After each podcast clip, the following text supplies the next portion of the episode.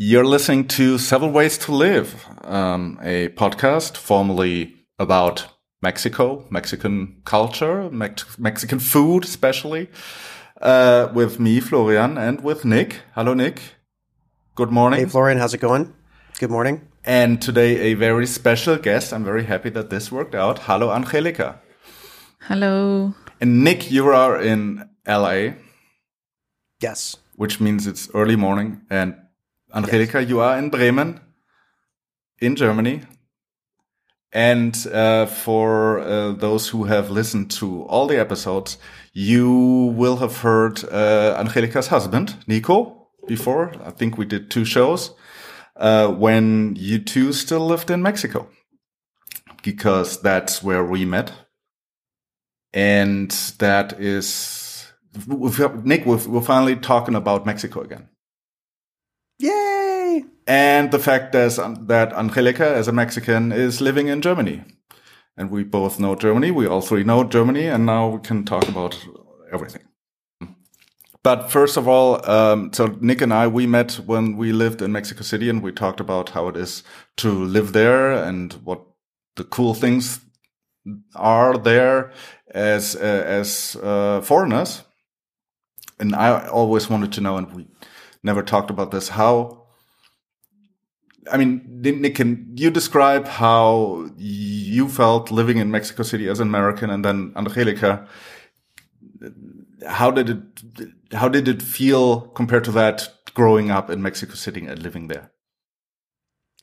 I, I think for me it was a little bit weird because uh, my my parents are Chilean and I grew up in a Spanish speaking household. Um, I felt very much at home in Mexico City. I think most foreigners feel some sense of home in Mexico City. That I think Mexico City, when you give your heart over to it, will accept you and will make you feel very much at home. I also had the, the I also had the perhaps unique experience of being a foreigner who is responding to a disaster, the 2017 Mexico City earthquake, which we've talked about extensively on this podcast and my experiences there. Are there are there certain things about Mexico that remind you every day that you are a foreigner, that you are not Mexican? Yes, absolutely. I think there's there's a lot of things for Mexicans who come from other parts of the country about Mexico City that make them feel perhaps a little bit foreign that Mexico City, in and of itself, is almost like its own country culturally. I think within Mexico. That's another thing. Unfortunately, I think foreigners don't tend to appreciate uh, so much until you get a chance to live there a little bit and actually hang out. Well, I guess one of my favorite jokes, which I'll close with, is I was walking around, um, walking around a more rural part of Mexico City, closer to uh, Xochimilco, just walking around a neighborhood with a friend of a friend of mine, and he was asking me, you know, ¿de dónde eres, way? Where are you from? And I, I said, El Norte. And he said, Oh, are, are you from, uh, are you from Nuevo León? Más norte, way, more, more north. You know, Sonora? Más norte, way. And he said, Pero no, I'm, there's nothing, there's nothing more north of there. We kept going through places in Mexico. And I, and then I just finished by saying, Gringolandia way. Great, like Gringo land, the United States. He's like, oh. And I thought that was, we all, we all had a good chuckle out of it. Well, that means you. But it was interesting that I in. didn't code. Hmm? Yeah, that means you blend in. If if they didn't catalog you as a gringo right away, uh, like you were blending in really good. Yeah, I, I hope so. But that that's another thing is that I, I no tengo el acento de norte norteamericanos en español normalmente. That helps. yeah, I mean, so so even Nick's experience, obviously, it was probably much different than mine. Uh, I mean, we've talked about that uh, as well. I mean, as a German and not as well. I mean, my Spanish is not half as good as, as Nick's, and that makes it a big difference. Um, and but to make long story short, I mean, I really, really liked living in Mexico City and uh, all the perks there, especially the weather and the food. That's yes, everybody sighs. and I also remember that the last of the four years that we spent there was I did not want to live there anymore. Um, it was yeah, yeah, it was basically the year before we returned to, to Germany and the, and after the earthquake, it was somehow I, I knew, okay, this is enough and I have to, uh, go. And now, uh, I really, really want to go back to visit the place. And I even forgot about what was hard about that last year. And, uh, but I know that I don't think I could live there anymore. And so now that makes interest. Now it interests me. I mean, Angelica, you grew up there. You spent uh, uh, many years uh, uh, abroad as well, and now you're living abroad again. How how do you feel about Mexico City? Well, yeah, my my experience definitely changed when I went and lived to Toronto for five years and then I went back to Mexico City, and that was completely different of growing up there. I think, yeah, growing up there, uh, it's like a you you live in in a bubble because it's so big. You can only you have control over a certain area, or at least that was my experience.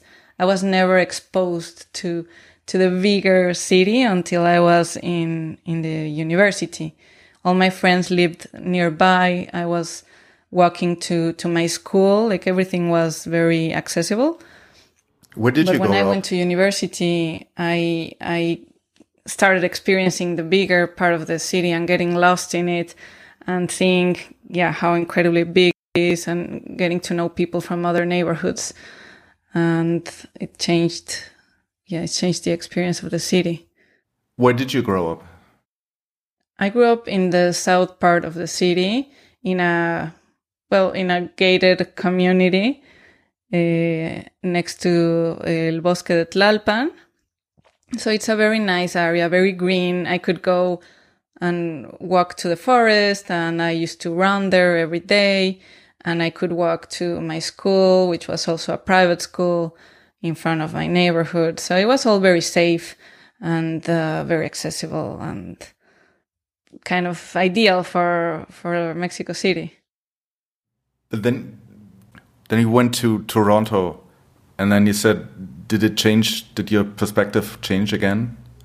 Yeah, I think. Well, first, when I when I went to university, it changed because, as I was saying, I, I met and I started moving uh, through the bigger city then uh, working in the city that was more of a reality check like how it is to be employed in the city having to commute in the city uh, like just real life after after being very uh, privileged i guess. Uh, it really changed uh, the perspective. And then after working there for for some years i decided to go to toronto and have a completely different experience. I wanted to do um, a postgraduate degree. And I ended up uh, spending five years in Toronto with the, with all the good and bad things that that has, like the, the really long winters and really tough, tough winters. Um, but also a different kind of access to, to the city where nothing is so far away. You can use public transit and it's very, yeah, everything is more more friendly in that sense of moving through the city is easier. You can bike everywhere. You can just use transit. So that was, yeah, a totally different experience of living in a city where you you can live uh, where you can move more easily than in Mexico City. So, did you grow up in Mexico City just using the car? Yeah, yeah, like I said, well, when I was in high school and everything, I I, I would just walk huh. everywhere, or yeah, go with a friend that had a car. Um, but yeah, like going out with my mom, going to the supermarket, going to the mall, going to the to the movies, everything was depending on the car.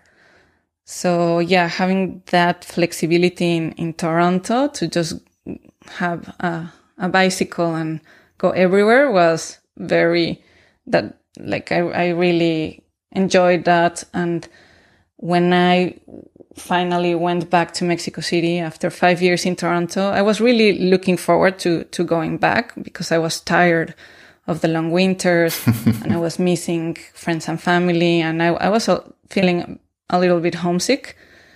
And when I went back to, to Mexico City, we, with Nico, because I met him in, in Toronto and we were moving to Mexico City together, we, mm, we decided that we wanted to live like we lived in Toronto. We wanted to uh, move with the bicycle and be able to walk around and not depend on the car. And we didn't have a car for, for maybe three years. And, uh, because we wanted that, that lifestyle and we could do it to a certain extent in living in, in La Condesa. Yeah. We were lucky and we found a nice apartment that was in this neighborhood. For those of you who don't know La Condesa, it's like very European style neighborhood with lots of parks, very green, with uh, rental bikes that you can just take. We had a station right in front of our apartment.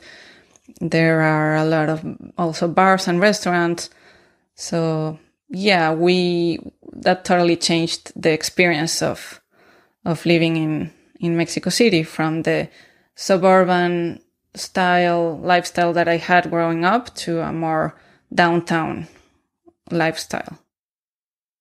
Nick, Nick, and, Nick also lived in uh, La Roma, La Roma Norte, right? You didn't have a car. No, no, I didn't. That is, I mean, is there any, are there any parts of Mexico City where you can actually live and have access to everything without a car?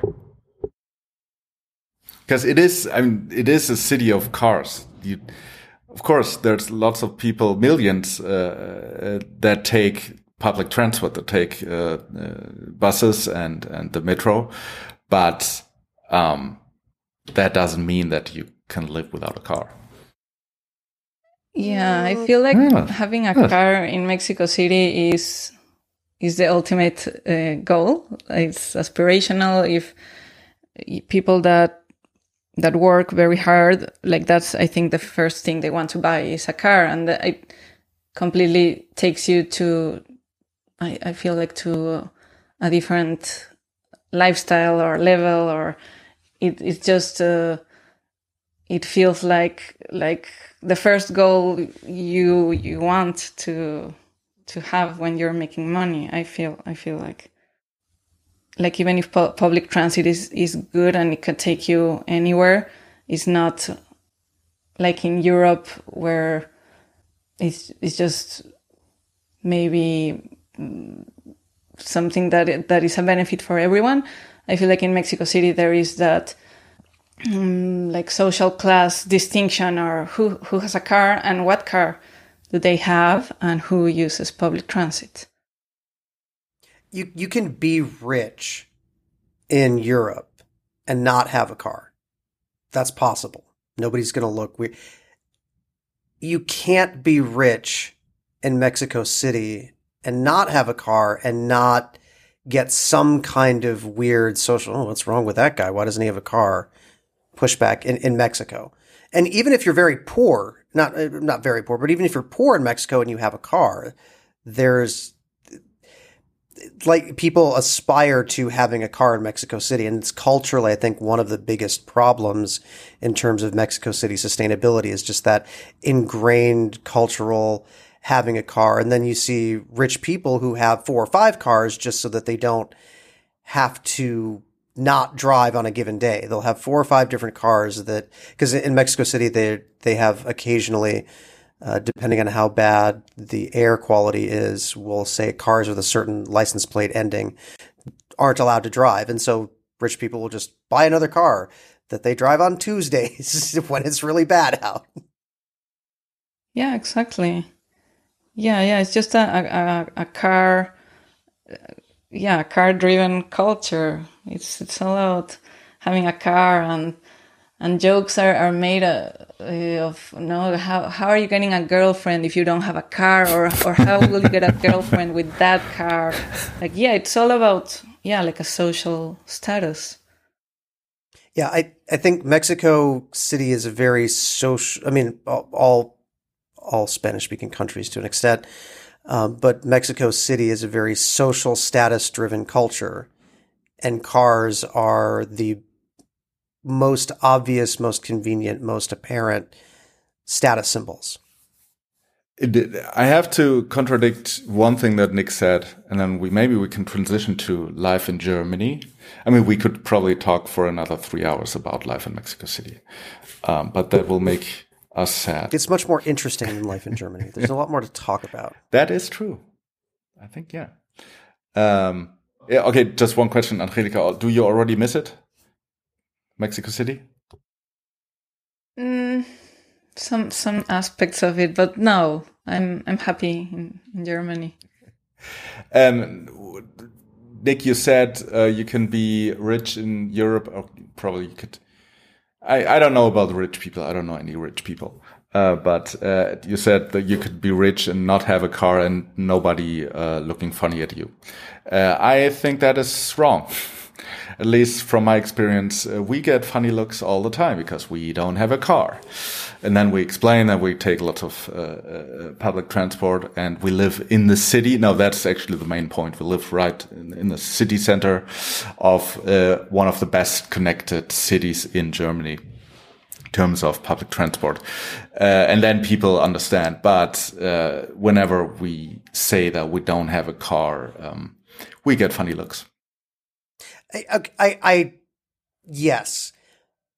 What I was saying that is it maybe I'm thinking more about Berlin that you have people who are making possibly millions of euros a year who have a very nice flat, who go on vacations, who have a BahnCard, first class, 100, whatever, don't have a car. Nobody thinks no. Maybe people think, huh? Maybe he should get a car. It's like, oh, that's a little like it's possible to be rich. Yeah in Europe yeah. and not have a car and not feel bad. I think it, where, where you are in Germany, sure, people will think that that's some of your friends will think that's a little weird. Not all of, or will all do all of your friends think that's weird? No. Yeah, this is what I'm saying. In Mexico City, everybody would think you're weird, without exception. Absolutely.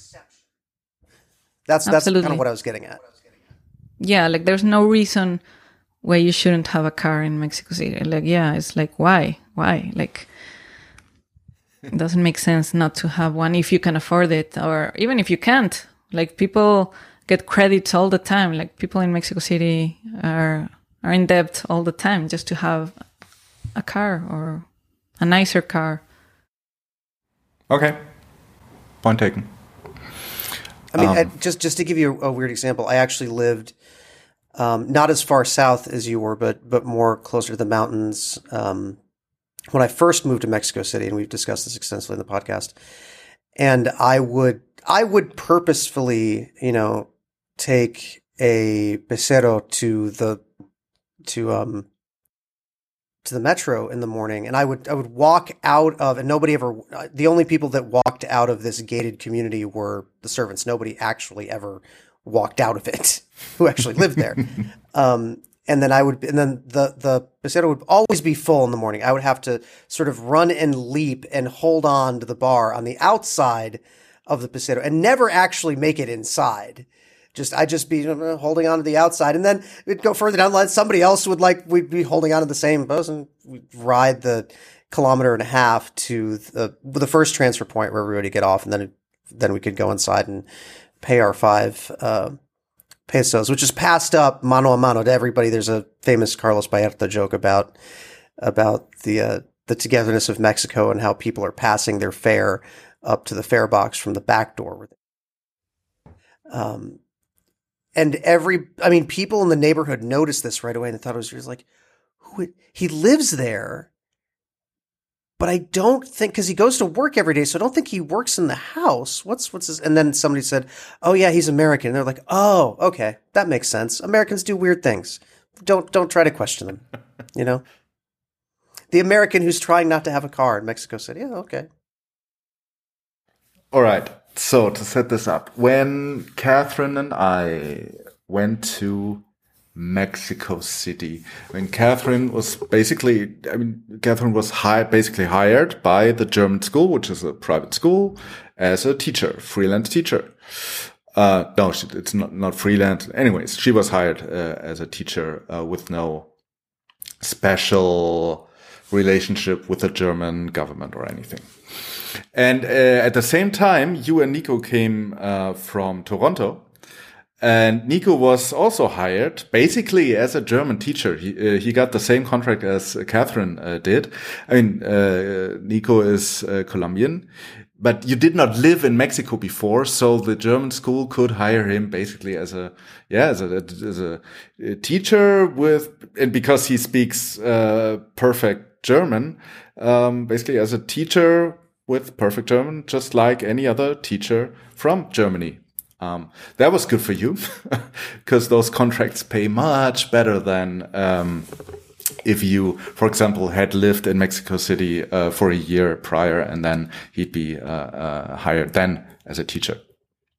Yeah. Um, and now you're in Germany, but Nico is, Nico is also not a German teacher. So how did you end up in Germany because Nico still works as a teacher, again at a private school. Tell us how that how that went and did that work well and how was that difficult or because obviously, so Nico and uh, Catherine, yeah, there is a, a program and ex, not an exchange program, but but there are these German schools all over the world, and they hire German teachers. So that's uh, what happened in Mexico. But now uh, Nico works in Bremen at a school, um, and that is not a Mexican school in Germany.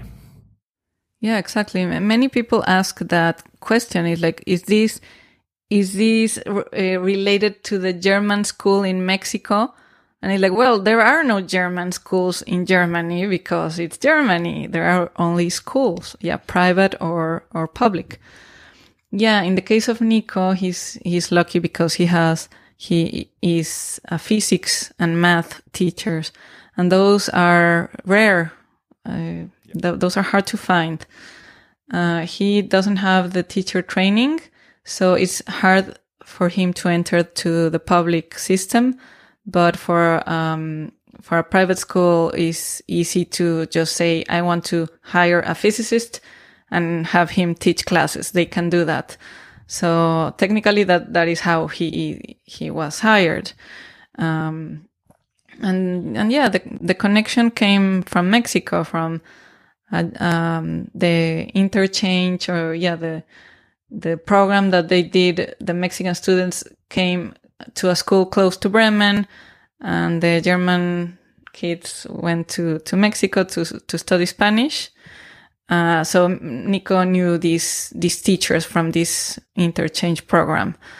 And one of them recommended uh, him here in, in the private school where she has, uh, her children, not where he, not where she works, but where her children are uh, enrolled and and it worked out. She she just wrote an email and it's like, oh, I know a a teacher. He speaks perfect German. He's teaching in Mexico and he's a physics and math teacher. And they were interested immediately. Mm-hmm. So that's a, a, big advantage for him. It's just those those subjects that he teaches. Did we yet establish how Nico came to speak perfect German? Um, not on this podcast. I did uh, quite a long episode on my German podcast about Mexico where we talked about all that. So all of you German listeners, uh, check out. I'll put it in the show uh, show notes. Uh, but it's the uh, podcast named Tacos und Limetten, tacos, tacos and lime. Uh, that has uh, three episodes, and one of them is with Nico, and that's where we established that. Basically, he he went to um, Regensburg, right, to study um, physics or yeah, he, continue well, studying. He, he did go to, to German school his whole whole Oh yeah, and that in Bogota, so that helped. Yeah. he's been speaking German since he was little, and then he did his masters in in Regensburg. But but by that time he already spoke. I think almost perfect in, in order to, to study here and, and do a master's here. So yeah, it's all about the, the German school connection. Yeah. Could could Angelica maybe you talk a little bit about the the nature of I guess private high schools in Mexico because there's the uh, and I'm forgetting the name of it, but there's the Spanish as in from Spain high school. I think it's La Madrid. I Colegio Madrid. I get that? Yeah. And then there's the American school, there's the German school, there's the French school. Could you just explain a little bit about the the culture behind private high schools that are not Mexican and why uh, wealthy Mexican families send their kids there? And like, we just go through a brief brief overview of that whole scene in Mexico City and, and why kids go to those schools.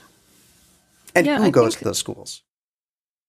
I think that similarly with with the car going to a, to a school and like Mexico is a lot about status, like how how you position yourself in a certain um yeah, like social status.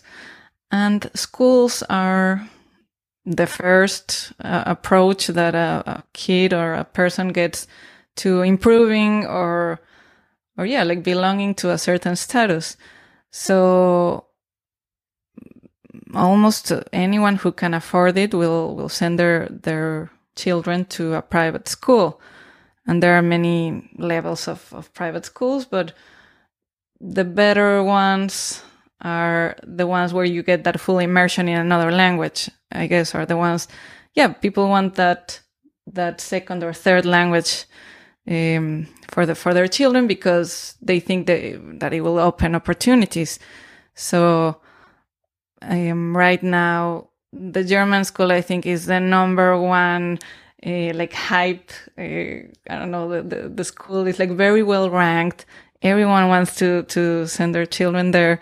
Uh, the the level is is high and it has that extra challenge of not only learning English like everyone else or most kids in, in private schools in Mexico, but learning a, a third language that's even harder and will give you access to to study in Germany if if you if you go through through the whole high school there, if you manage to to do Abitur, which is yeah the the certificate you'll need to enter a university in in Germany. So um, Is it yeah, really think that? like people. is is the German school the most wanted private school in I, Mexico I, City? I, I, I have the feeling it is. Um, I, I think it was even in the in the newspaper. Like I don't know, the German school is. I don't know if the most wanted, but it was ranked like the best school in in Mexico City. Um, it has, yeah, it has that. Uh, mm, that yeah, that name that. Uh, is i mean no one is probably doing like a deep uh, study of which one is the Yeah. best but this like the, the german school has like a very good uh, reputation well, and that's al- e- also what it's about, right? The name. yeah exactly. Yeah exactly. It's not it's not even about being objectively the best. It's like does it like it sounds like it's like it's very very good and like it just gives you a good uh, status. But but like anything else in Mexico City, it, what's the best is highly subjective, and there there are, to my understanding, very well developed cultures around each high school. So you know the people that went to La Madrid, if even if you've and even if you went there 20, 30 years after somebody else went there, it's an instant bond across generations, across lots of other things. And I, I suspect it's the same for people that went to the German school or the, or the French school or whatnot that, and then each of them will in their own way think that they are the best and are the best culture for completely subjective reasons that you can't compare. Is it, would you say that's, would, would, could you talk about that a little bit, Angelica? Yeah, totally. Uh, I think there, yeah, there is a big culture around the the French uh, liceo, um, around the American school. But yeah, I think what makes what at least in the last five years in Mexico, what called my attention because growing up, I didn't really hear about the German school like being the best and not everyone wanting to go there. But now I, I did with, with children of, of friends or friends of friends who have children and would ask us, Oh, do you think Nico can, can write a, a recommendation letter? uh, and these are children that are maybe three or four years old, like because they they have to get a, a space or yeah a spot. They have to secure a spot as as early as possible because otherwise yeah. it's gonna be so crowded. Like it's impossible for for any everyone that wants to get in to get in. Um, I feel like and and people that don't have anything to do with Germany. I think when I was growing up, yeah, if your parents or you had some German ancestry, something to do with Germany, then you would go there. Or if you, or the same with the French school or with the American school. But now there are people that are completely unrelated to Germany and they want their, their kids to go there. And I also question like how, yeah, how that will also bring some, some huge challenges for the, the children doing, just doing their homework and having a question that the parents can't help with because they don't know anything about German. So um, it, that, that, that's what I think changed from when I was growing up to now. Do you think that was that's a universal change, or is that just a change in your particular perspective? Mm, I wonder. I wonder, but but I did I did see that trend a lot. Uh, that trend of let's let's get the the children go to yeah either the French, the American, or the German school. But I mean, the American is probably it makes more sense. But the American school is the most expensive in in the whole in whole Mexico City. So even if you are have a a good social status, is is just too expensive. And the German one is not as expensive, but it's very yeah, it's it's it's full and it's small and also like rich people and people as aspiring to go to the, to the German school, like live around Santa Fe, Las Lomas, these, these, uh, these uh, high scale neighborhoods. But the bigger German school, the one that could hold more students is in the south, in Xochimilco, which is not a, a particularly rich neighborhood. So there's a yeah, there's a struggle there of that's, where the people. That's one leave. way of putting it. yeah, not a particularly rich neighborhood. but they, they at least that school has the uh, the nice campus. I, I, I, think saying that Xochimilco is not a particularly rich neighborhood is sort of is sort of like saying Berlin is a very centrally located hamlet. Yeah, I mean, all, all the city is, I mean, is, there are gated communities in, in the south, in Xochimilco, and, but they're, like, it's not a trend for, for the rich people because, yeah, they live, they live, uh, further, what is that? North, uh, northeast of the city or something. So, and I, I think it's, there's such a huge demand for, for private schools it's crazy. They're getting more expensive. They're getting harder to, to get in. There are not, not as many good options. I think it's, I, I wouldn't want to go through that, uh, now as a parent, like just having my, my children have to choose a school in Mexico City is really, is really hard. Another thing you mentioned that the American school was the most expensive and my perception is that the French and the German schools and the Spanish schools are, to an extent, if not directly financially subsidized, at least enjoy a lot of the support from the respective cultural arms of their governments. Whereas I don't think the U.S. even has a cultural arm of its government to support such schools. The German school um, definitely is heavily subsidized.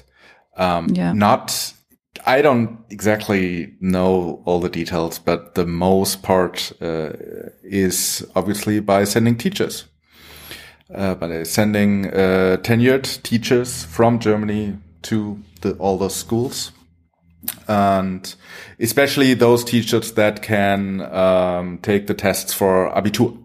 Those are uh, most wanted, and th those there are a lot of positions for those uh, um, people, teachers. Yeah, that's but yeah. but and that is there's a lot this- of money. Yeah, I, I I know people in Germany are familiar with the Goethe Institute and the uh, the, the Spanish, the um, Cervantes Institute, the Royal Academy of Spanish, the Academy of French. I don't know what the equivalent is for Germany, but there but each of these countries have these very well established cultural institutions that are supported by the government, whereas I don't think there is an equivalent It's called Hollywood for Americans. Touche. Point taken. But but that's and, and that that is the thing that I think if you were the most valid argument for American imperialism is cultural imperialism. But we don't, and then it, it's right. It, it's just interesting that there is no, there's no equivalent. I, I mean, you could find an equivalent of the Goethe Institute for every country, including the Netherlands. You, there is none for the United States. I'm happy to be corrected wrong. If anybody would like to leave a comment in uh, on our website, severalways to live.com to correct me, I would be I would appreciate that. But that, that's one of the things that I always found fascinating, and I didn't really appreciate or understand until I came to Mexico City, like how international and how how these governments spend a lot of time and energy supporting their their cultural ins their their nationally designated cultural institutions. Yeah, that's that's interesting. Yeah, how American culture is so. Yeah, how how would you say? It's just uh, it's just everywhere. It's uh, especially yeah, like with with film and music. Just just those two, they're so strong, and they're they're everywhere. Is way easier for well uh, as a as personal experience. I did go to a, a bilingual school all of my life, learning learning English, but it helped that all the bands that I listened to and all the shows that I watched on TV and and all the movies were in English. And yeah, you you ne- you never get that same experience learning German. Like I started learning later in life, but it's just well, I don't know any German bands. I don't know if I watch a German movie, it's too fast for me. It's just you're not exposed to it as much as as English and American culture. So yeah, they're they don't need that uh, specific mm, institution because yeah, their their culture is, is everywhere. Going back to the to the private schools. Um, so Nico was hired by this uh, private school in Bremen. Um, we talked about who goes to private schools in Mexico City. Who goes to private schools in Germany? You know this better than I do. Well, Bremen is is a particular uh, case because here the the government is more to the to the left left side or left wing government, and they believe that that the German system is also um, like better for for elites or is creating these elites uh, when they make that that division between who can go to to gymnasium and make an abitur and who cannot. They don't want that here. They want to make uh, a more equal opportunity experience. So there are not a lot of gymnasiums in Bremen. That's why there you- are. Just Yeah. briefly explain sort of the nature of like why some people why some because and and I'm saying this as an American. Americans like well everybody goes to high school. Everybody gets a high school diploma. Why what is gymnasium and why do people uh, Shall I? briefly explain that. I mean, I, I believe I know the distinction, and to Florian, this is obvious, but I think to some people who might be listening to this, it might not be as obvious. Let me try. Let I'll, I'll try. So in Germany, um, after four years, sometimes uh, for me it was after six years, um, of elementary school, basically. Uh, all the students are divided up into three forms of school. That is still the most common system, I think. And once you're divided, uh, switching between those schools uh, is much harder. And those are really three levels of schools, and uh, the higher level, the gymnasium, is considered the better school, or at least uh, uh, academically the much better school uh, to go to. And so after this division, yeah, switching schools is going up is super hard, I think. Uh, going down is always possible. And uh, if you go down long enough, you end up uh, at uh, the school that Catherine works at. And then you don't get any money and you don't get any any equipment and you get the worst teachers. Uh, but I did not say that. Um, I, I actually don't. I don't know. This idea originates from the 19th century. I think uh, one of the von, uh, Humboldt brothers uh, came up with that. I think. Don't quote me on that. Um, and I think the idea, the early idea was to, yeah, separate the academics from those that will learn a trade, uh, and then something in between. And I mean, let's say 30 years ago, 30 years ago, you did not need Abitur to uh, learn your trade at a bank, to go work at a bank. Today, you need Abitur to go work at a bank, uh, even for the entry level jobs. And today, everybody wants to have the Abitur because without an Abitur, you're nothing. Um, and okay, I don't. Does this help, Nick? Does this make anything clearer? Um, so yeah, I, I that, understand. That was, that was, the distinction I was looking for. Yeah, I, I definitely understand the idea of closing these gaps and of not having the, these divisions. I mean, there's there there are other concepts uh, like the uh, Gesamtschule. Um, I don't know the English word, but it works much more like what I experienced at the American high school that I went to uh, for a year, where everybody uh, attends the same school, but then for classes like math and English and uh, uh, physics, there are different levels of classes, but still everybody is uh, um, yeah attends the same school, and the distinction is not uh, between schools, but between particular classes, and you can pick. But I, I do not know much about that. In the German educational system, people are channeled into what they're going to do for the rest of their lives much earlier on. Yeah. It's much harder to escape that. Yeah. Whereas in, in the US, you can be you can be a, a not great high school student. You can drop you can drop out of high school you can go get a GED, which is just taking a class as an exam, go to community college, and then get a four year degree. You can be exactly in the same place as the people who you would have graduated with, whereas that same scenario is not possible in Germany, to my understanding. Yes, and I think it, I think it's probably I mean the the big advantage in in Germany is university is free. So if the government is paying for it, like why would you want everyone to go if not everyone is is caught up to to get a, a degree? So I think that's why they do it. It's like part of the social system.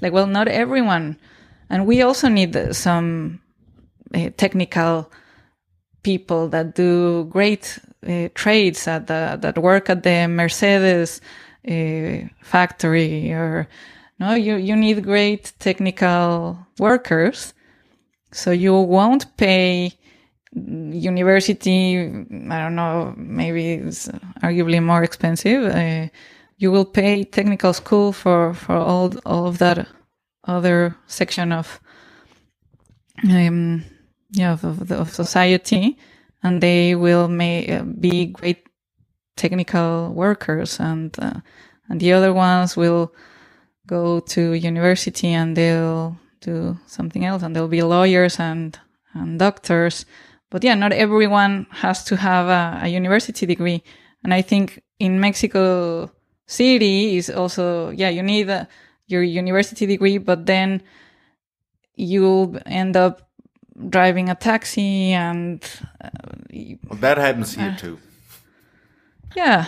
Yeah. I mean, it could happen everywhere, but it's not, I mean, in, in, in theory, it's not a bad idea to, to prepare people for, for different levels of intellectual activities. I don't know. I, I mean, there's nothing wrong with being a great technical worker that can build a ship or a, a car. No. Um, well, that, and that is the inherent advantage to the German system is that you can be 18 years old and have a trade and have a skill and be able to get a job. Whereas kids who come straight out of high school, they don't have an experience. They don't, they don't know how to do anything. Yeah. Yeah. Just, just apparently today, uh, you need an Abitur for almost everything that you want to then learn. Uh, that sounds crazy. Uh, and also, I mean, Angelica, you said that, uh, you said that, uh, the, the system that we just described, um, is seen in Bremen as one that manifests classes. And that is, that is just, a, it's a fact. Students in uh, gymnasium generally from richer families, they come from families with more academic background. And yeah, as we said, moving between these schools just upon your abilities to be a good student uh, is not is, is very hard. So, uh, so this this uh, uh private school in Bremen is is it financed by the uh, state of Bremen? Then uh, the the private school. Yeah. Or, no, I don't or, think it is. Or who set it up? I mean, you said it was a special case.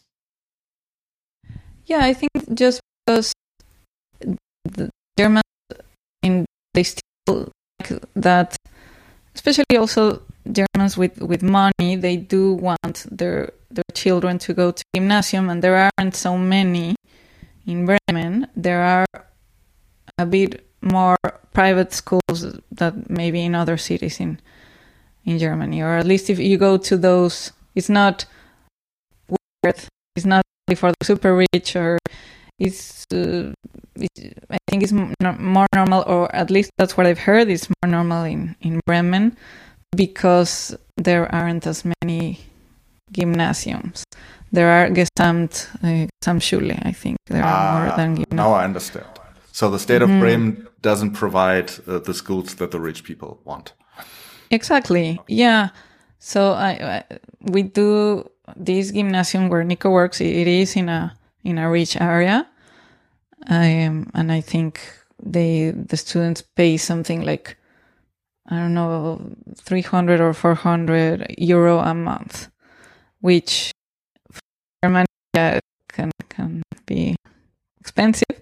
But for example, in, in Mexico, that wouldn't get you anywhere a, a good private school. So, I mean, how much did you say? 500 a month? Um, I think it's like for for between 300 or 400 a month. That's much less than the German school. yeah, the German school in Mexico City is more than a thousand a, uh, a month. Okay, um, so this one question, it's not uh, it's not uh, cultural, but it's more political. Uh, when when I came to Mexico City, I uh, was lucky to be hired by the German school as well. So I was I got a work permit. Actually, I got my own. Um, permission of residence and I could work. And then I quit after a year and then I had basically nothing. I had the tourist visa and then I got, Catherine, Catherine I got married and I had got a permit to, for residence but I was not allowed to work.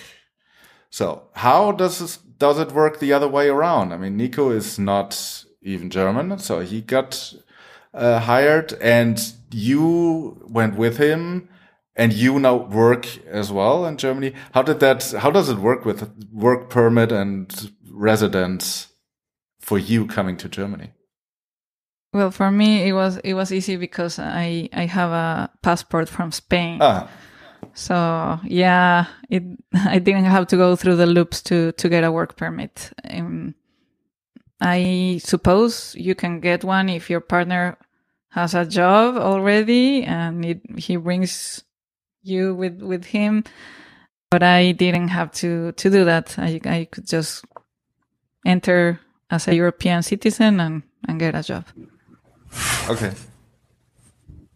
But Nico, Nico, he had to. I mean, he did have to get all the visa stuff, right? He he did, and and and he did. Uh, uh he had to do it through the pandemic. Like he he got his interview here in I don't know March, early March, or yeah, of 2020.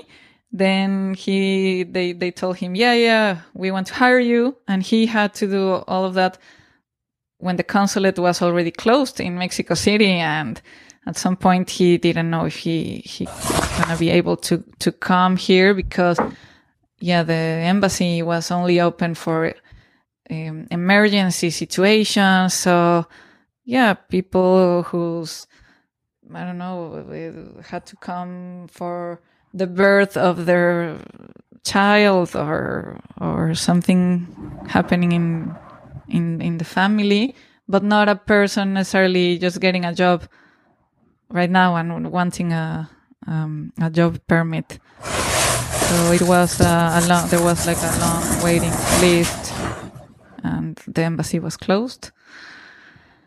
And um, did that derail your you coming here? Did that? Or, uh, fortunately, I mean, you, you, did come we, here last year already, right?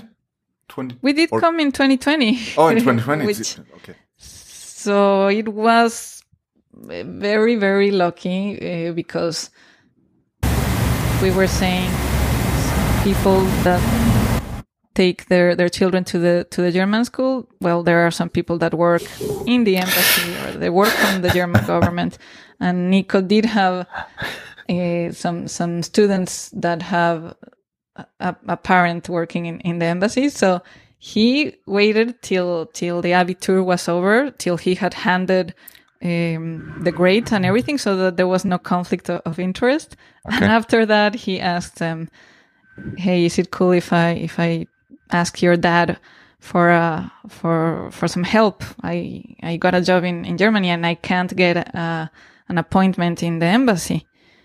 And yeah, the the student gave gave Nico the parents' number, and he was super nice and told Nico, "Yeah, yeah, come, come tomorrow," or something like that.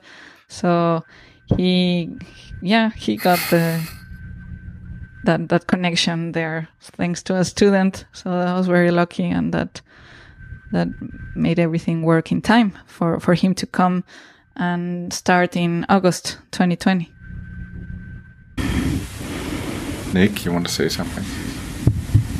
Oh, I want to say a lot. I want to say a lot of things about yeah. this. Don't want to just have, Go. Another thing. I, I, do want to talk about this, and I've talked about this extensively on this podcast. There's the one story that you already know I'm probably thinking about in the back of my brain about influences, and uh, yeah, it, yeah. Uh, but maybe, maybe, it'd be interesting to hear Angelica's point of view on how it's different perhaps between the, the, the network of influences and people using their networks to achieve a task outside of the normal operation of things. Um, so I think, and then we'll, we'll, we'll just contrast these two things. So Germany, everything. I mean, the the classic tribe or trope tribe. Not I'm talking about tribe. What am I talking? Trope. Sorry, it's it's early morning. Have totally have the trope about German order and how about the process and the way of doing things is the same and it's ordered and it's the same for everybody and you can't circumvent the system and it's it works just it it works and everybody is this whereas opposed to Mexico City there is no order in things. The the the a very simple tramite is and you can see this on the taxi cabs in Mexico City that they don't have license plates. They just say in tramite for years because a simple thing like that's the to give you a, a quick example like the putting a house in your spouse's name in the United States takes five minutes. You go to the city office, whatever it is, you sign a piece of paper, the other person signs a piece of paper, boom, done. That same thing in Mexico City, in Mexico, takes years and costs tens of thousands, if not hundreds of thousands of pesos. So, if you could just kind of speak to how influence works in Mexico as opposed to how you've seen influence work in Germany, for example, is as the counterbalance to that. Yeah, I I, had a, a, an accident happen to me in, in Mexico where I was I was driving the the the light turned red the car behind me hit uh, hit me and I hit the car in front. So it was all the the fault of, of the car behind. It's just to put an example of influence. So uh, the, the insurance companies of the three cars came to the to the incident and the yeah the, the person guilty so the the guy that hit us hit me and then the other guy um his insurance guy tells him oh i'm sorry but your insurance is uh, is expired. You can't i'm i'm out of here yeah sorry. So then you have to call the police. And then police is involved and then um, this guy has to the, the, the guy that caused the accident has to go. We all have to go to to the police station. That's the last thing you want in, in so i called my my stepmother and like and well my parent and uh, yeah, I'm, I'm here. I, I got in an accident. Like everything's fine. It was a it was a light thing. It was not, not a like a life or death thing. But we all had to go to the police station.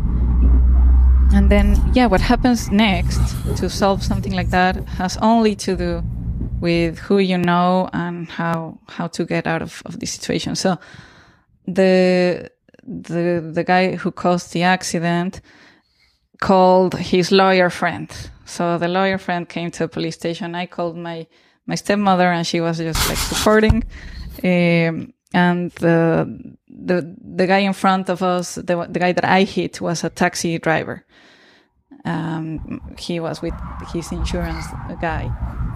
But what? So the insurance guys didn't want to like. I wouldn't have gotten paid because it's like no, the guy, the guilty guy has to go to prison because he's guilty and he doesn't have to pay. And then we won't pay because he, if he had escaped the the the the crash, we would pay you, but he's guilty. He has to go to yeah, prison and and then pay you. But the insurance won't pay because he is there, he's guilty, and he doesn't have insurance. Um, so I, me and, and, and my stepmother called my, my dad. I like, well, who who do you know in the insurance company? And he did knew someone. So then my, my dad called his friend in the insurance company and then the insurance company said, oh, okay, we'll, we'll just go half and half. Uh, like they, they made a deal, but without knowing anyone in the insurance company, there was no deal. It was just, this guy has to go to prison and then when he goes out, he'll pay you. So even insurance that is supposed to get you out of a, of a, of a trouble like that, where someone hit you and you didn't do anything, you just got hit uh, driving your car, you have to know someone and you to get out of that. That was a process that took 10 hours, like waiting for the police, getting the, the toll, yeah, the cars toll, towed to, uh, to the police station and going through the process of the doctor has to see you and it's just a nightmare. It's just a nightmare. Nothing works as it should work. So, or either you know someone or you pay someone. But if you pay someone, you need sometimes you need quite a lot of cash to get out of something like that, and it's just not, uh, yeah, not the way things were supposed to to be. In Germany, it's all the contrary. Everything is clear. No, I think if you get in an accident and there are insurance companies involved, then there would be no question that they would cover for for the accident if if you didn't you didn't have any fault in it like they would they would support you and help like that's what i would expect of paying someone to for exactly that no Yeah. For the case that you get in an accident and they can they can cover you so those are the things the kind of things that that happen in mexico city and once you go to the police station everything starts getting messy And, and it's not even actually the police station. We just say that for the convenience of German grammar. Yeah, the Ministerio Público, which I don't even know what that is.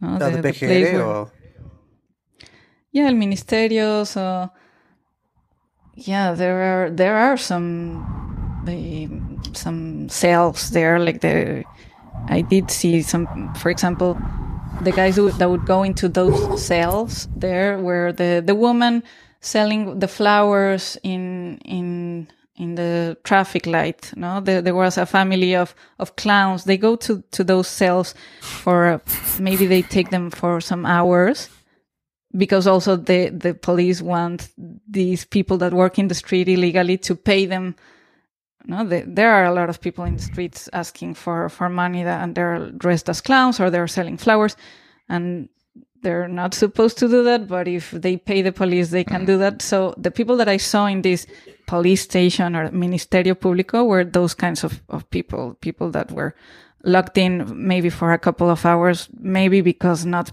they didn't pay the the quote or yeah that they were supposed to pay the the police in that block for for them to to do their their act there in the street. So it's hard. And this and this was a very simple accident you know, where someone hit me. I hit the per- person in front and the, the guilty person didn't have insurance. So it's, it's quite simple. So I can't imagine when, when something complicated happens in Mexico City and there are like yeah like a crime or a, a murder or something you don't see there for that. Let's transition to living in Germany. Nobody wants to hear my story about the getting handed a cell phone with the disaster at the, at the building collapse because I've told it a bunch of times in this podcast. All right. Um, so now I even forgot how long you've been in Germany because we haven't visited you yet, which is a shame. At least we've seen each other once, at least, and we have to. The next party of ex-German teachers from Mexico, we we're gonna meet each other. Uh, anyway, so you've been living here almost two years. That's long enough to to um, get over the first very happy phase of everything is great. So, how do you now feel? How does it feel to live in Germany? Uh, very much compared to what we talked about in Mexico City. Um, how do you feel? I'm I'm happy. I I work remotely. I am a graphic designer. I work uh, in digital marketing, so everything I do can be done remotely. So I I live very comfort- comfortably because I I have a lot of time in the morning because I don't commute anywhere just to just to the studio. We're in in the other side of the house, and I mean, also that that has to do with with the culture, the work culture after the pandemic. No, Every, everyone started working remotely, and so that that gave you great quality of life and more more time because you are not commuting, and I can prepare a quick meal here, or it's more flexible. You know, if I get some time, I can I can go out and I do some. Some shopping at the supermarket at, at the middle of the day, you know, things that you wouldn't do in a, if you go to an office. So that has to do maybe more with the with the work style after the pandemic. Quote unquote after But also- the pandemic, but yeah, keep going. Yeah, or yeah, exactly. so I was already doing that in Mexico uh, because pandemic, working from home and having the, this flexibility. So that didn't change. My life didn't change uh, a lot in that sense because working from home, being a graphic designer, I, am even working from the same for the same um, company. Uh, so yeah, that's that's been and working in English. That's been very similar to what I have been doing in Mexico uh, in the sense of living in in the city, going outside. It's it's just very nice to to be here because everything is nature. so eh, we're not in in downtown Bremen. We're in the outskirts. So we go out a lot. We take our bikes and and ride through the fields, and you see there are lots of farms and cows and, and horses. And I was that country, country life, um, lots of different animals. The, the air is quality is amazing. So yeah, it's very it's very relaxed. It's very good quality of life. If you're that uh, social state uh, where you to go and and party and be spontaneous and say like like we were in Mexico on a Friday. It's like oh let's let's call some friends and see who's up for for some mezcales and and and some some beers or some tacos. No, you can't do that here. That that is, like there's no uh, spontaneous plans. It's that's impossible but is that because of where you live or because of the Germans? I think both. I think both. I, I I've been with with a group of Germans where they get their calendar and they go like, "Oh, we'll uh, yeah in May thirty and July something something." Yeah, they're planning so so far ahead is crazy. I, I, was not used to to that. As a Mexican, it's all next Friday or tomorrow. What are you doing later today? no, well, more spontaneous. That that doesn't happen anymore. or just showing up at somebody's house. That's a totally foreign thing to me. That somebody would just, you know, I'd get a call on my cell phone and be like, "Oh, what's this person's like?" And then I would hear them like, "What? yeah, I'm outside your house. I was in the neighborhood. I just thought, you know, like, hey, uh, stop by. Totally unannounced, totally unplanned. And like, well, come on up. I mean, I'm not doing anything. Let's, I'll come down. Let's go get some. That would never. No.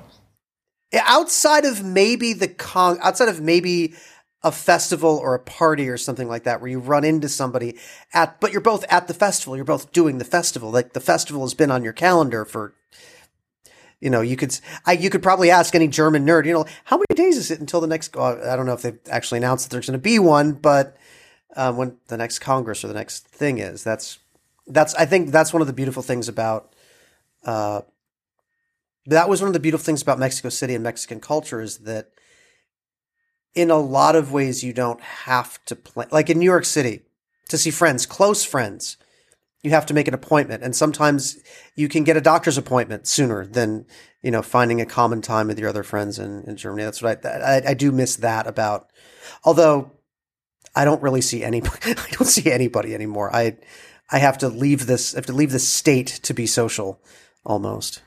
Yeah yeah social life is we're to because uh, Sorry, Angelica. So. Your sound is very bad. Uh, we should do something about that.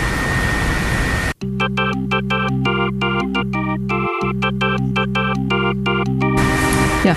Where did I? Where did I? How about the the oh, calendar yeah. thing that? So yeah, you need it. Yeah, yes, you need a calendar. Um, but but uh, has it has it always been like that? Even when you were younger, or is it also like we were uh, just entering yeah. that age where people are busy and with they have? I think when you were younger, even at university, you don't plan ahead as much. You you plan maybe your week. We We didn't. yes. when, we went to university. Thanks, Nick. yes. Now, uh, or uh, even at school, no, I did not plan f- for weeks. Maybe I planned the current week, uh, and probably even at university. Um, I planned maybe uh, some trips that I wanted to take months ahead, but other than that, uh, it was always the current week. And now it's, I think, Catherine, I, we're still, yeah, we do have weekend plans, but that's always, this year it's all uh, birthdays and uh, weddings, because everybody has to celebrate what they couldn't uh, celebrate in the past two years. Um, and then, but for example, I play in this one band, uh, you saw us, uh, Angelica, uh, in Heidelberg, and we are five people and, or four people, five people, one, two, three, four, six. We are six, and four of them have children. Four of them. And then you really have to, and then, and everybody works and they have to coordinate with their family. And so we have to plan weeks ahead to find uh, rehearsal days and to see if we can play gigs or not. Uh, and that is, that is not, yeah, we can't spontaneously do anything. Um, so yeah, I think it's Yeah. ages. So yeah, I think it's, and, but, but I, but did not, I mean, when I was in Mexico City, uh, I remember one time I wanted to meet my friend uh, Joshua, and we wanted, to, I think, you wanted wanted to go to a studio to record something, and uh, at least three or four days uh, before the day in question, uh, we talked, and then I said, okay, that Friday afternoon I'll come down to Xochimilco or Saturday morning, I don't know, uh, and I did.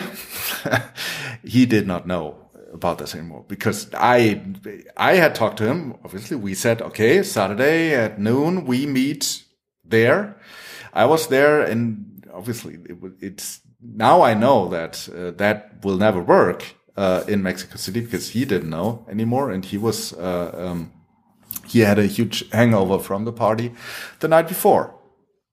Um, Yeah, I feel like in Mexico City you have to you can say, okay, in two weeks it's my birthday, I'm gonna do something on Saturday. And then the week off, you have to remind people it's like, hey, remember who's coming on Saturday? Can I get a number? Yeah, like a final number. You have to remind constantly, even maybe the same day, because people say yes to many things at, at the same day because people don't say no even if they're invited to other things no They're- they'll say yes to the three or and I'm I'm not saying that number of that's things that bad. invite. It's just that I had to learn that the hard way. yeah Well, and, and the other thing is, people will try to go to all three things. So they're going to show, like you say, oh, okay, the party starts at eight at my house. So they'll show up at six, thinking like, oh, I got another thing at eight, 'cause, you know, and they're like, I'm not even ready yet. Or they'll show up at three o'clock in the morning, and be like, we already went to bed, but oh, I thought you know your party like just like yes yeah that's a very different uh, culture in that sense of how yeah how you decide to meet with people and completely different Can I can I switch Sure. the topic a little bit? I I think, and I'm springing this on you. I think we need a draft, and we need a draft of favorite foods from the country.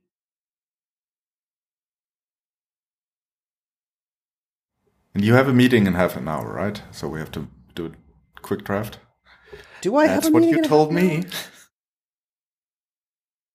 Oh, actually, no. My meeting was right now, but it's canceled. they canceled it. It's happening right now. Um, fa- favorite foods from the country we are not from. Okay.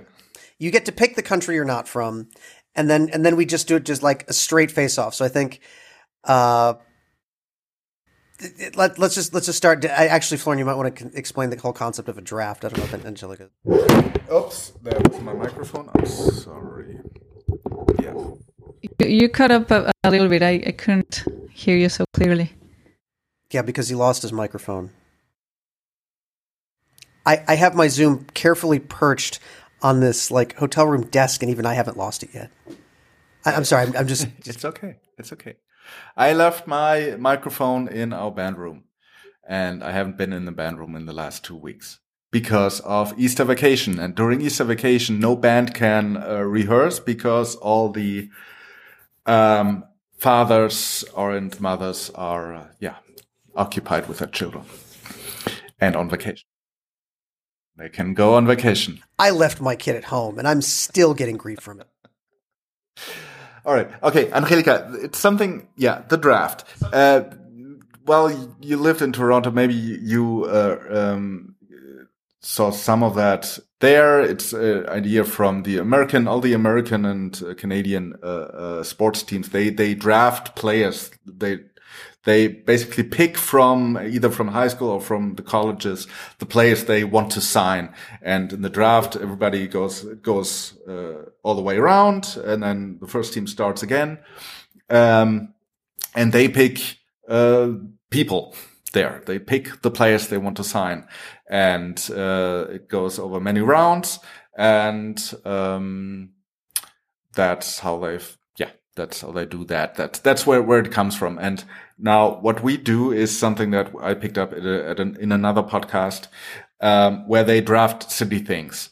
Uh, actually, uh, like uh, they draft furniture.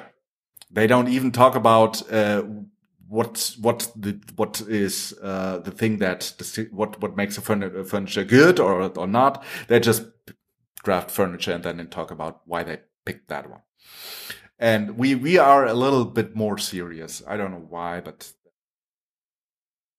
so now um and but Nick, now if we pick, let's say I pick Mexican food and Angelica picks German food and you pick Canadian food, um, that's not really a draft, right?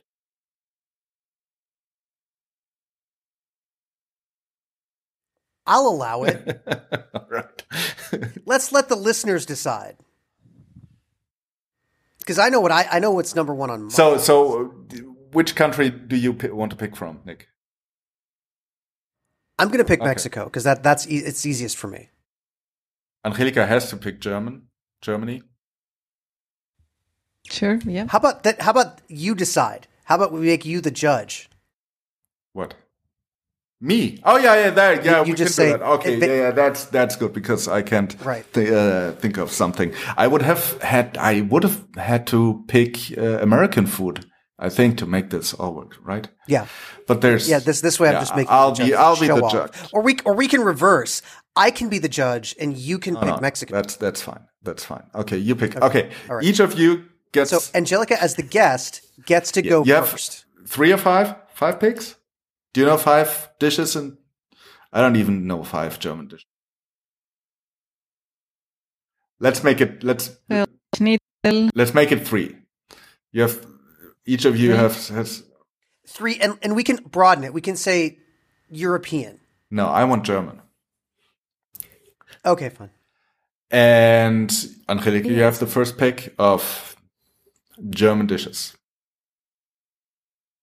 So, what's your favorite German dish? have to pick the other two now? No. Oh, sorry. Did you already pick the first one? Yeah. Ah, okay. We didn't hear that. Sorry. Schnitzel. Okay. Yeah. Schnitzel. Schnitzel. Okay. Do you want to comment, Nick?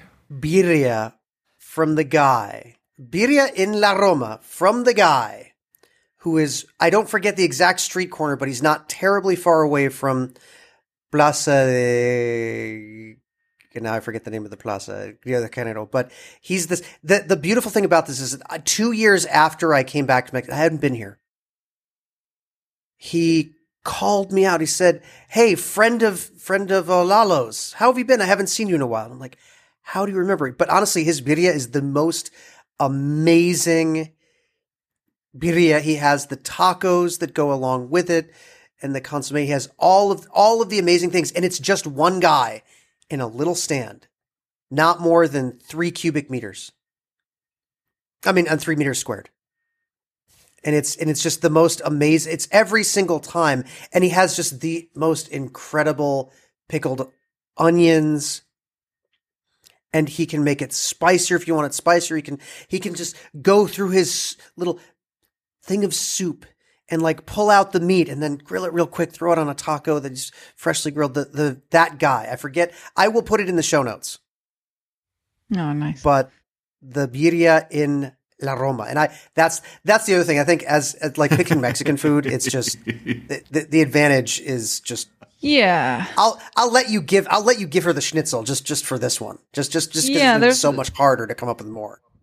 it's hard to compete with with that yeah with that kind of mexican food it's just so yeah so homemade and special and i mean i i haven't been eating out that much in in germany also Yeah, because of yeah. the pandemic and the place where we live it's i feel like any beer garden or restaurant you go, there's there's good good uh, schnitzel. I mean, it's like it's like a go-to. You can't go wrong. I, I like that about about it. But what I I think what I enjoy the most, it's not a dish, but it's just bread. Just uh, German bread is unbelievable. You, Oh, okay, that made it a close call. That made it a Okay, All right, I have to that's go back to tough. Nick's pick. Can you remind me of what birria is? It's uh, it's a special. I mean, I I'm underselling it. I'm going to ask Angelica to explain it because I can't explain. I think it's goat goat meat uh, that has been uh, cooking for a long, long time, and maybe like a slow cook. Uh, so it's so tender, but it is in because that could also be barbacoa. But in the case of birria, it is in a in a very spicy liquid sauce that is bright red.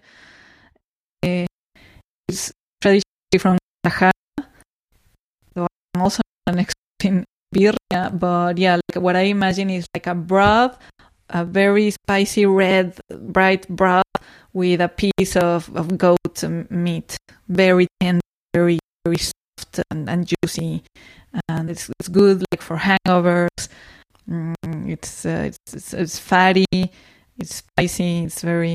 You, you can add some It's- lemon. You can make a taco.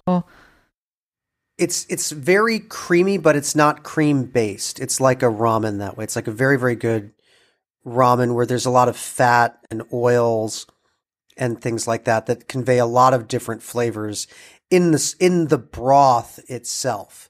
So it has that very smooth kind of, uh, but but it's not not creamy like cream, but creamy like umami. It's very umami. And now I don't know why I never had that. I've had barbacoa and I love it. No, I've taken Really? you there. No, I remember no, no, taking no, no, you. We've there. never, yeah, we've, we haven't been there. No, no. There's, there's, there's a few things uh, that Nick and I have to do when we are in Mexico City the next time. This will not happen um, very soon. Anyways, um, at least, but that's for the next recording. We will see each other rather soon, and that is amazing. So I'm gonna see Nick earlier than I'm gonna see Angelica. Um, okay, Angelica's second pick uh, is German bread. I have to agree. Uh, when we uh, were in Mexico City, we the only place where the, we bought bread from was this uh, Belgian chain. What's it called on uh, on Amsterdam?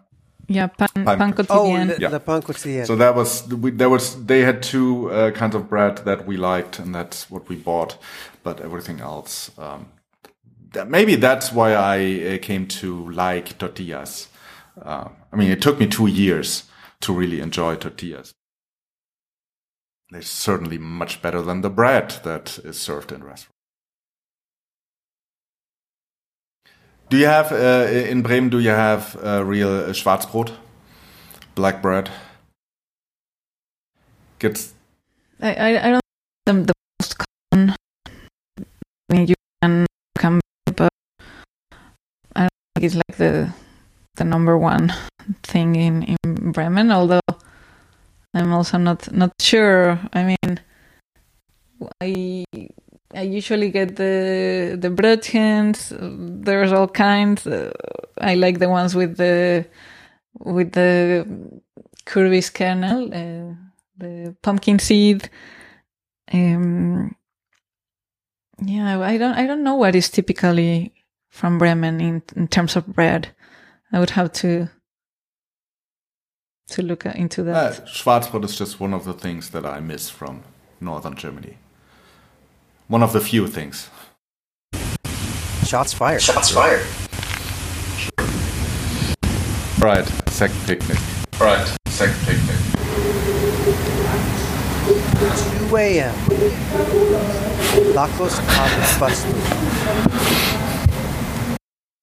From a taquero that has his own special kind of magical adobo that and he he's there like the the weird thing about this is that he spends half of his time actually preparing the next day's al pastor like very carefully and gingerly making sure that every thin slice on the trompo is evenly seasoned. And he's making his while while you're getting the very last of the previous day's trompo that has three pineapples worth of juice that it's been just kind of stewing in under low heat in the center of it so it's so this it's not it, it it's very tender, very pineapple juicy, very adobo very not overcooked as the outsides of the trompo can get. It's the inner part of it at 2 a.m. with the fresh tortillas, like almost underdone fresh tortillas that are just, that the tortilla is just dropping off for the next day. Gently hand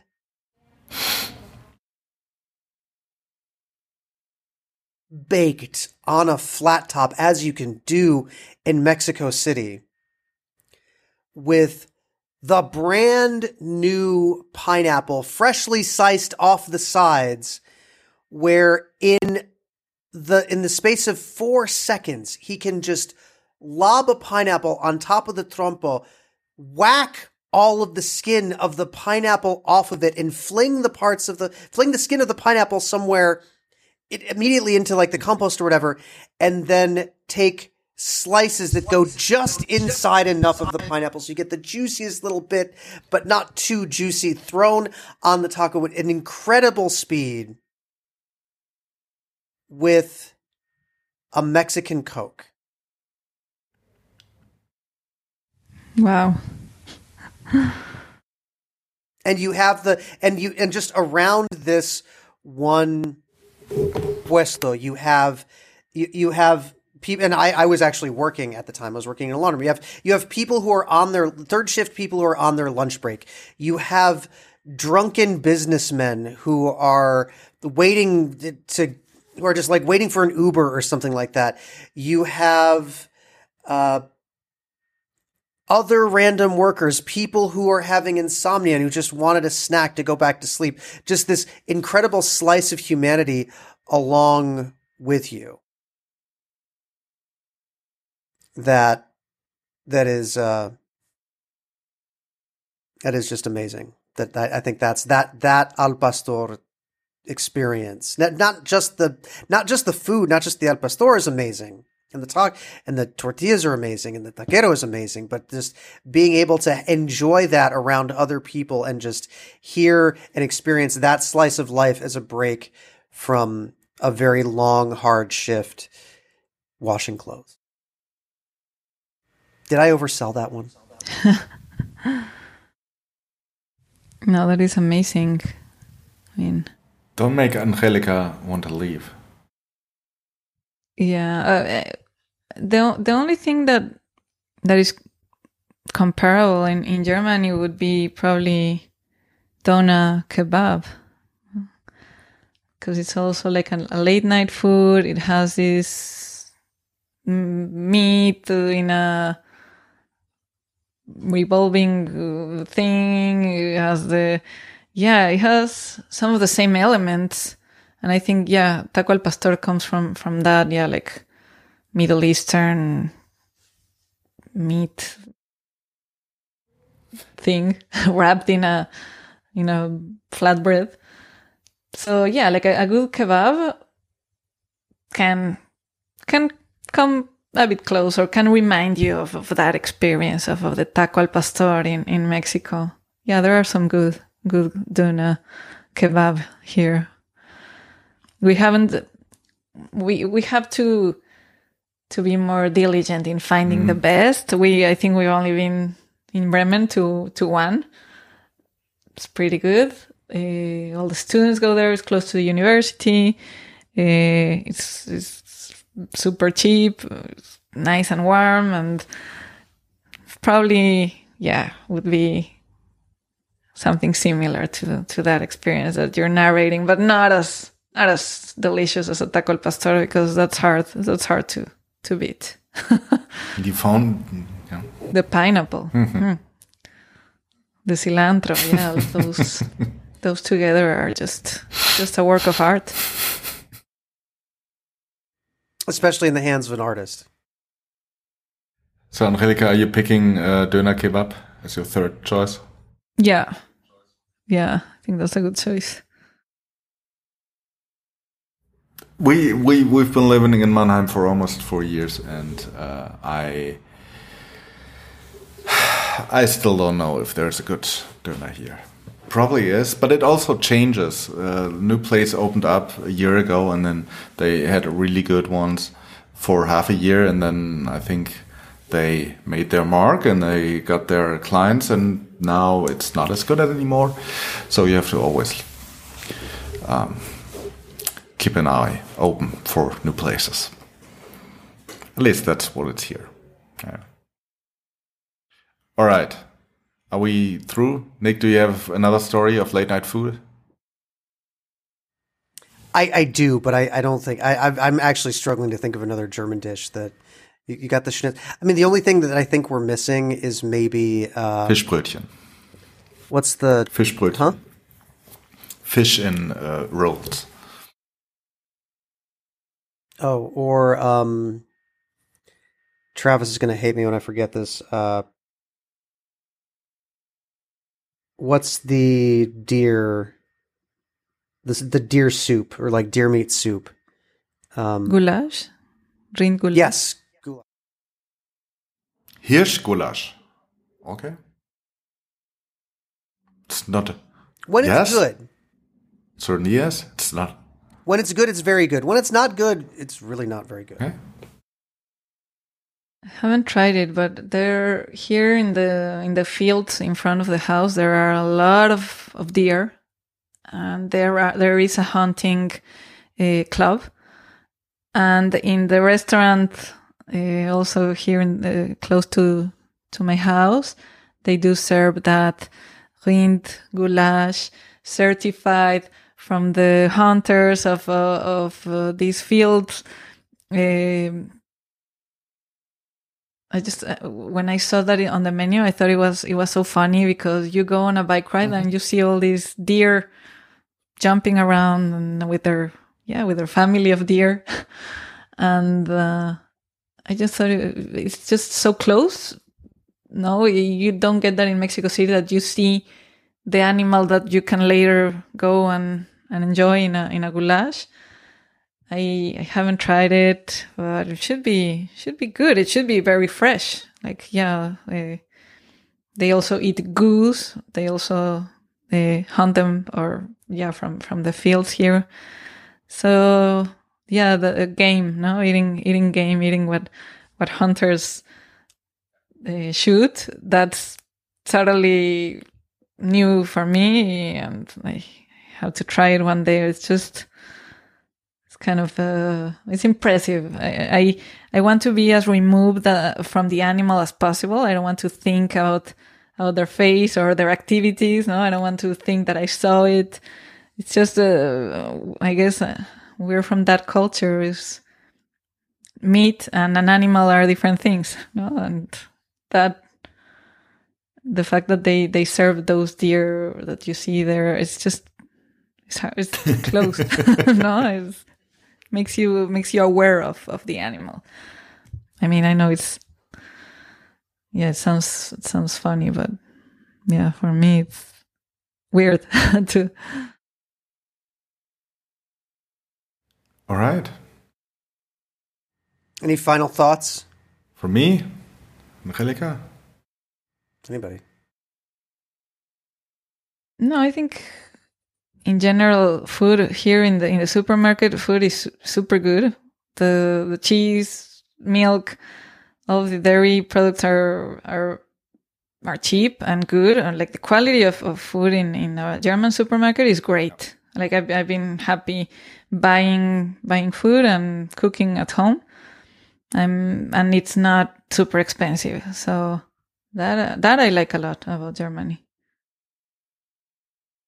I'm a little bit of, afraid of uh, when I go to New York and so I'm, I'm going to spend three and a half weeks in in uh, the U.S. and in Canada, and we'll talk about that at another time. But um, I'm afraid of the prices for food, to be honest. Yeah, yeah. Canada is very is is very expensive for for food, and the U.S. they are for sure uh, more expensive than yeah. than Germany. Germany is especially affordable. I I, I find. You don't agree, Nick? I think food is cheaper. I, I think you can get a lot of food in the United States for very little money, whether the quality of it is debatable. Whereas I think in Germany, it's very hard to get low quality food. Yeah. But the the like the the what what you get for what you pay in Germany, I think, is much greater. Depending, I mean, sometimes there's incredibly cheap, amazingly good things in the U.S., but on the whole, the U.S. is more of a junk food culture than uh, junk. Large portions of fatty, salty food, as opposed to in Germany, you, have got smaller portions of higher quality food that Germans put way too much salt on. But that's all right. We, we can Lots, lo there's lots more to talk about. Um, I found this very, very interesting. I mean, we touched a few different topics, and maybe we can talk about more of this at some other time. But we've already we've been recording for oh, almost two hours now, which is a very long time. But it's been a lot of fun, and it's been a lot of fun seeing you too. Um, so, yeah, very nice to meet you, Angelica. Yeah, nice to meet you too, and Nice to talk about delicious food. and on a happy note. Yeah. So um, thank you very, thank you very, very much, Angelica. And I have to, my screen always turns off. Okay.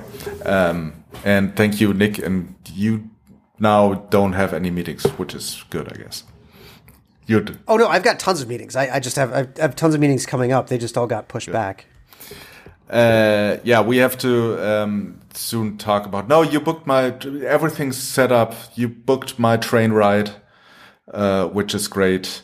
Um, yes, you I did. so yeah. Yes, you did, and we're gonna see each other in May, but we're gonna talk before that.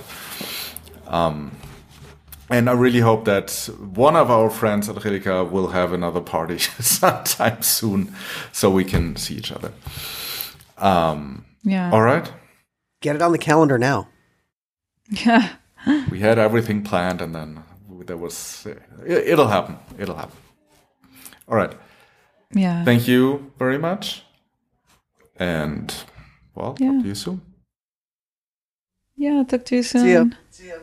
Bye.